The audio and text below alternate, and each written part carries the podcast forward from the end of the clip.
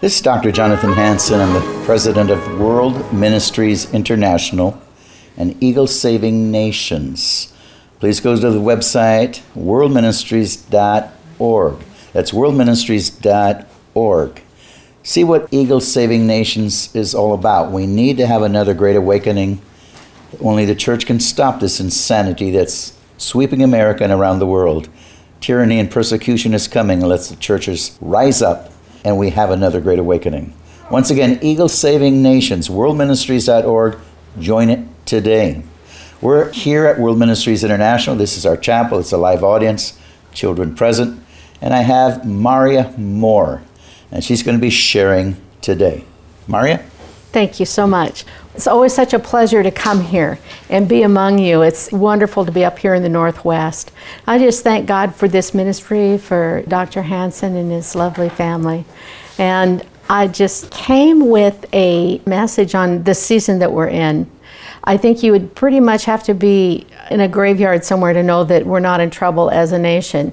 And so there are times and seasons of God, and this is a time when God wants us to recover, restore, to open the door of the promise that He's already given us in our individual lives and as a nation.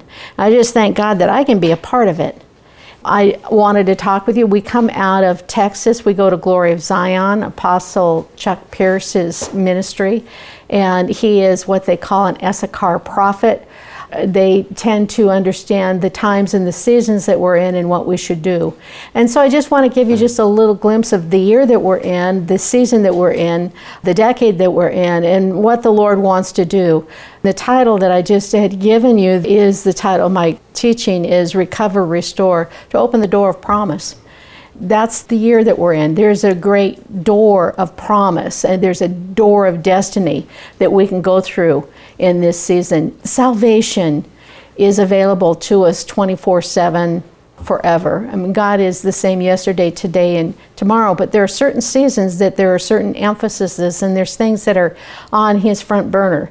And so, if we want to hear what he's saying to us and walk with him in power and authority, we should learn to recognize the ways of God. And one of the ways is that he speaks through time, through our calendars both our calendar and the Hebrew calendar. And I just wanted to say a little bit about the Hebrew calendar because a lot of the Issachar prophets look at that, the rabbis and the Protestant ministers and other ministers as well, they look at that to see what they feel like is the will of the Lord.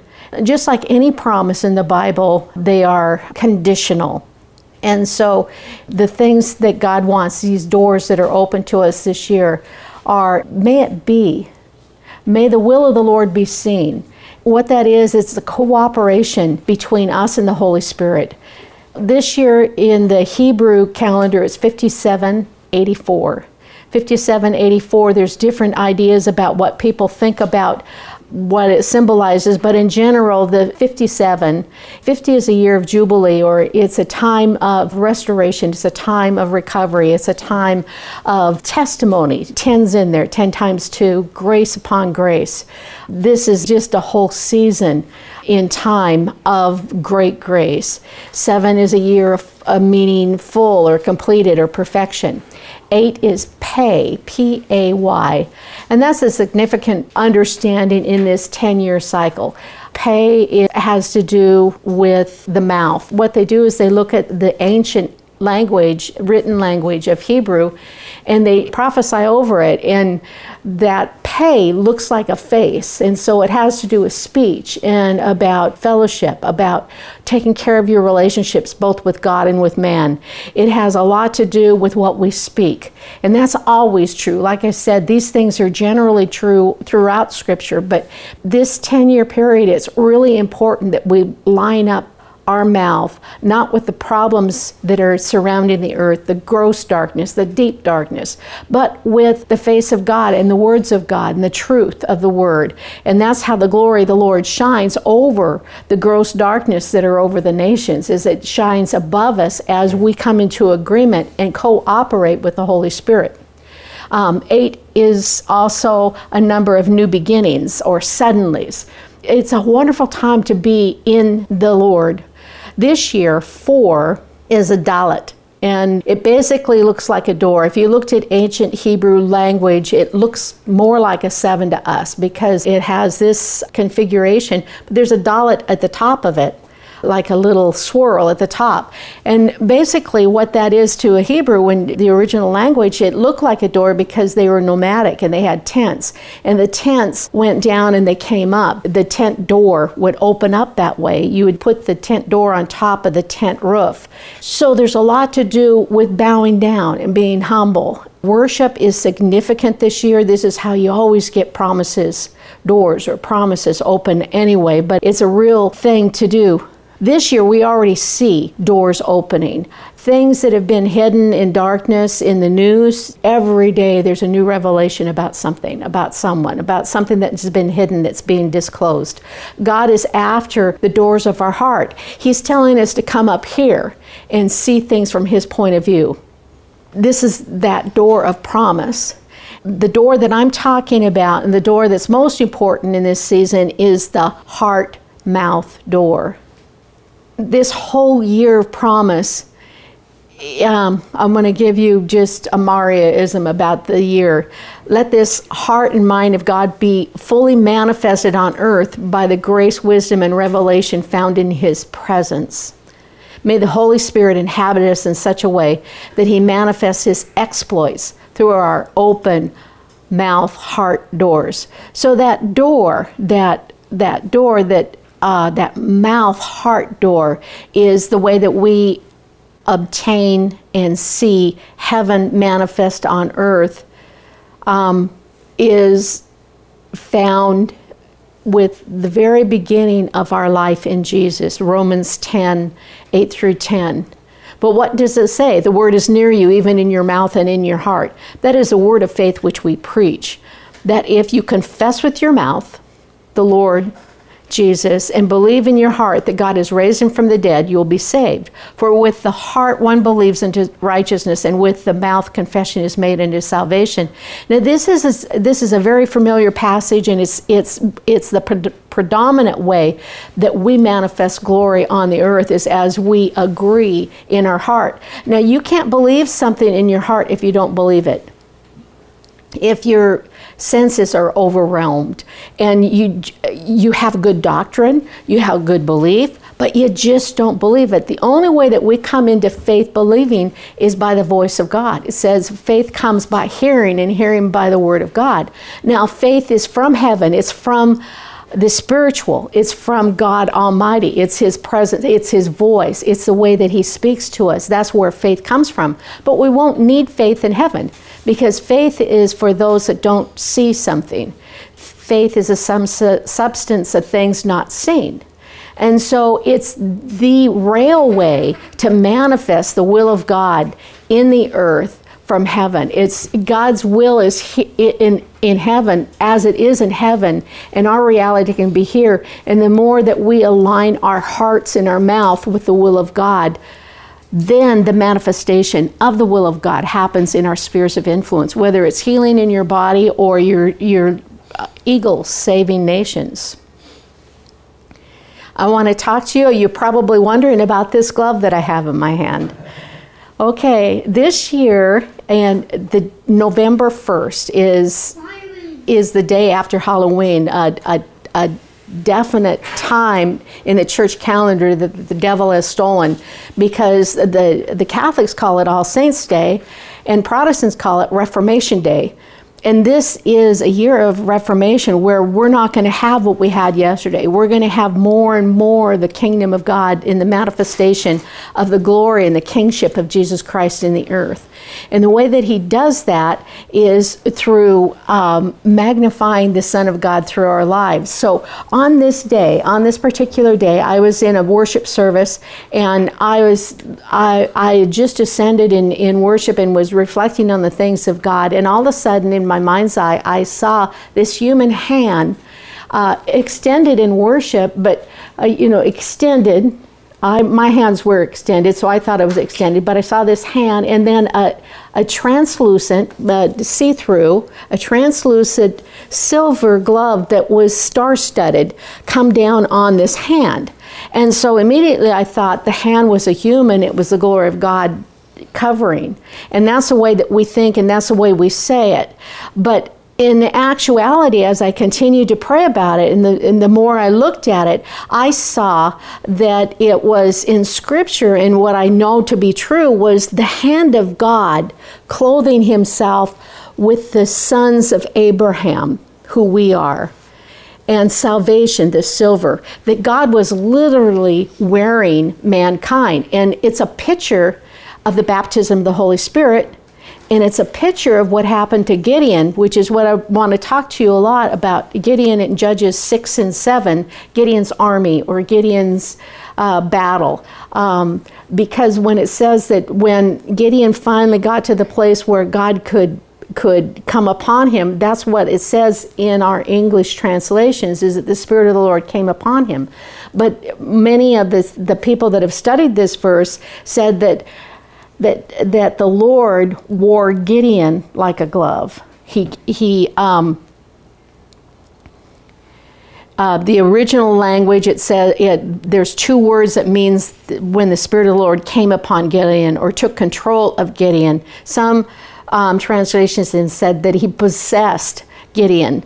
Um, and the two words mean to rush or to prosper or to fall upon. And then the second one is to put on or wear. So the Holy Spirit wore Gideon like a glove to do exploits. And if you study the battle of Gideon in the book of Gideon, it's such a common um, story. We hear about it from kindergarten to, to, to uh, vacation Bible school to, you know, pulpits everywhere. It's a very common thing to be preached out of. But there's more things that we can mine out of it this year in, in this light. It's Judges 7, uh, 6 and 7. So he basically assigned and prepared and empowered Gideon for mission impossible. Right? And then he he came upon him like a glove. And you know as as the spirit of the lord came on him all of these men these several tribes came together and said yes we're going to come after this oppression. The the midianites had come for seven years and had just ravished the land and stole everything. And they were in a, a pitiful state. And they all hid in caves and different things. So god is uh, comes to Gideon and he has this encounter with the angel of the Lord. There's many things that happen in it, but basically he empowers Gideon's. He gets Gideon out of his doubt and unbelief. He gets Gideon into stop blaming and, and saying, well, God used to do this, but what about it now? You know, we're all trashed. God had already sent a prophet, said, look, the reason why this has come upon you is because you have sinned and if you'll turn back to me, I would deliver you. And so that's basically what he says to, to Gideon. He says, It's not going to be by your might, nor by your power, but by my spirit. And so the whole story is about not Gideon getting. Um, and doing this mighty exploit, which is the way that the enemy saw it when he got a report out of the enemy's camp. The enemy said, um, this is none other than Gideon, and the Lord is delivering the entire camp into his hands. When they go and they win the battle, the shout that comes out of their mouth says that the Lord and Gideon. This is none other than the sword this is for the sword of the Lord and Gideon. So the people of God and Gideon got it right where God was going to do it. The reason why he limited the number, why he cut it down to 300 out of all of those tribes, was to show that it wasn't by Gideon or the Israel's strength, but it was by the hand of God through a human being that would deliver this people. And that's what it'll take to deliver America. Okay, so then he removes all the natural weapons because he says, I'm going to empower you with my weapons. And what, what they did was they had these small, they had these pitchers that they put over a lit torch in one hand, and then in the other hand, they had a trumpet. And so there's no room for a sword, but that's what they shouted in the battle that won the battle was the sword of the Lord and for Gideon. But this broken, what they did was they broke the vessel, and the light shined forth, and the trumpets blew, and then they shouted as well. And that's what won the battle. And it was totally God's plan to win the battle. There wasn't anything that Gideon had done other than obey, hear and obey, that won that battle for Israel. So, um, what does that look like in our day. How does the Spirit of the Lord wear us like a glove to do exploits? You know, there's there's several scriptures that talk about it. There's a promise of the Father. Um, it, there's God commissions us to begin with. We have authority to preach the gospel, which is what will save the nation. Is it preaching of the good word, good news, the word of Christ, the light of salvation. And we have authority in that Jesus said that as the Father has sent me, I send you. And so we have the authority to do this. And we need empowering, and the way that we get empowered is by waiting on the Holy Spirit to be endued in power. And we see this in the in the New Testament. And again, these are these are very familiar um, ideas for us spirit-filled believers, but it's putting them into practice. It's hearing and obey. The, there is there's an old song that says, "Trust and obey, trust and obey for to be happy in Jesus there is no other way. But really it's hear and obey. Faith comes by hearing and if you hear you have faith to obey because your obedience is not of this world. I mean we we we step into it. We'll do like a prophetic act or we will move or if god says to do. Uh, dr hansen is famous for this where he just begins to move and doors open he just knows that the Lord wants him to go to Africa. So he gets on a plane and he, he goes there and doors open. And so those doors are by the power of God. Those doors are the things that, that he needs, but there's an act of obedience that starts this by listening, hear and obey.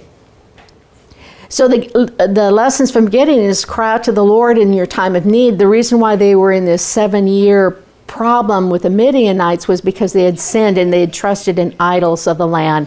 God kept saying, Don't do that, don't do that, but they did it anyway. Um, but then he sent a prophet, and then uh, an angel of the Lord came and visited Gideon, and he, he listened to his reasonings and instructions. He accepted the voice of the Lord uh, and, and what he told him to do. He accepted the commissioning, which is so important that we understand that this isn't our idea. This is something that the Lord has for us to do. This is authority from on high. This is important that we co mission with the Holy Spirit. The Holy Spirit is sending us on a mission, so we go with the commission. We stop fearing and worshiping other gods. We pull down the false altars that are in our own backyards. Now, come on now, it's really easy to call somebody else on out to repent and to get over trusting in other things. But we really need to ask the Holy Spirit to show us in our heart those areas where we are trusting in other things. Yes. I've said this before here, and it's so true. Our idols don't look like the ones in the Bible days, but it looks like fear. We'll bow down to that that God of fear, or we'll we'll bow down to human reasoning and say, "Well, God, you wouldn't want me to do that because then people will think I'm a little cuckoo." and you know and so we will we will trust in our own ways and and our own thoughts rather than his. And those are the altars that god are off uh, is after. Uh, the lord was showing me this how gideon was in a wine press trying to uh, uh do the wheat you know um, yeah threshing the wheat and you know you can't do that because there's no wind and and I was I was thinking about that. I thought, well, that's really pretty lame. It was kind of smart because the the, it, the Midianites would have told, took it if they had seen it, but it doesn't work. You know, when God is sees, is serving wine or the manifestation of the Holy Spirit, is probably pretty smart to drink wine rather than make bread. And so he's kind of doing, there's a little picture there that you can look at and say, wow, what, what are you saying to me today? Do I need better doctrine or do I need an experience and an empower with the Holy Spirit? What is it that you're serving today? Doctrine and discipleship is so critical and important. And this is a house that I don't have to explain to. Um, uh, education and discipling is, is just important. And there's a time for that, for the bread of the word and the studying of the word. And there's a time for the outpouring. There is a time when you experience the Lord. There is a time when your world is absolutely changed. Like when I got when I got born again, I mean the green the green in the grass was greener. I mean everything shifted for me because I encountered God and he spoke to me in a way that I could understand that he wasn't just in in a ceremony that you he wasn't just a distant person and he wasn't mad at me. And that love of god transformed me. And so it's important that we know how to move with god that way and pull down those those false altars and build a new altar. Come into not only a, an experience but a discipline of worship it's really important that we praise the Lord whether we're tired or not, or whether we're even in mourning. There's a place for for worship and joy um, because there's a hope um, that is released only in times of sorrow. So we um, we receive empowerment by his presence and his miracles. And so pressing in for these things are important. It's not a selfish thing that we, we ask of the Lord when we ask to ask him to to manifest his presence. We know that God is always with us, but we come together and we kind of expect to experience God as we should. We should press in for the more. We should press in for the signs, wonders, and miracles. We have a culture today that is become the the foundations and the and the marking posts have been ripped up. These kids that are being rose, raised up today, they don't have a place to play to to understand how Jesus could be born of a virgin or that Jesus could come and live in our lives. They don't have that mindset. It's not in our culture any longer. Um, I uh, was witnessing, took care of a woman from Dubai that uh, had been New Age and had been raised in a Muslim culture. And I was talking to her about getting born again and how Jesus comes into your heart, and she giggled. And it wasn't disrespectful. It just she she had no place to put that. She just couldn't understand how I could believe that because it seems so silly. Uh, so, and we know that the man in white is showing up in Muslims' dreams now. God Almighty is showing up with signs, wonders, and miracles. We have good friends over in Pakistan that there are amazing miracles. And some people will even go into some of these lines where people are standing and, and they'll, they'll say, Excuse me, but have has has the man in white visited you yet? Is the man that glows, the white man that glows in white, has have you seen him yet? That is, that's how common supernatural experiences are. And come on now, don't we have places in our hearts that are in doubt and unbelief? Haven't we been disappointed? We have believed that God would manifest a miracle in a particular way at a particular time, and, and it didn't happen, and, and then we get into hope deferred that makes the heart sick. But it's, it also says the rest of that verse is that, that a desire fulfilled is a tree of life.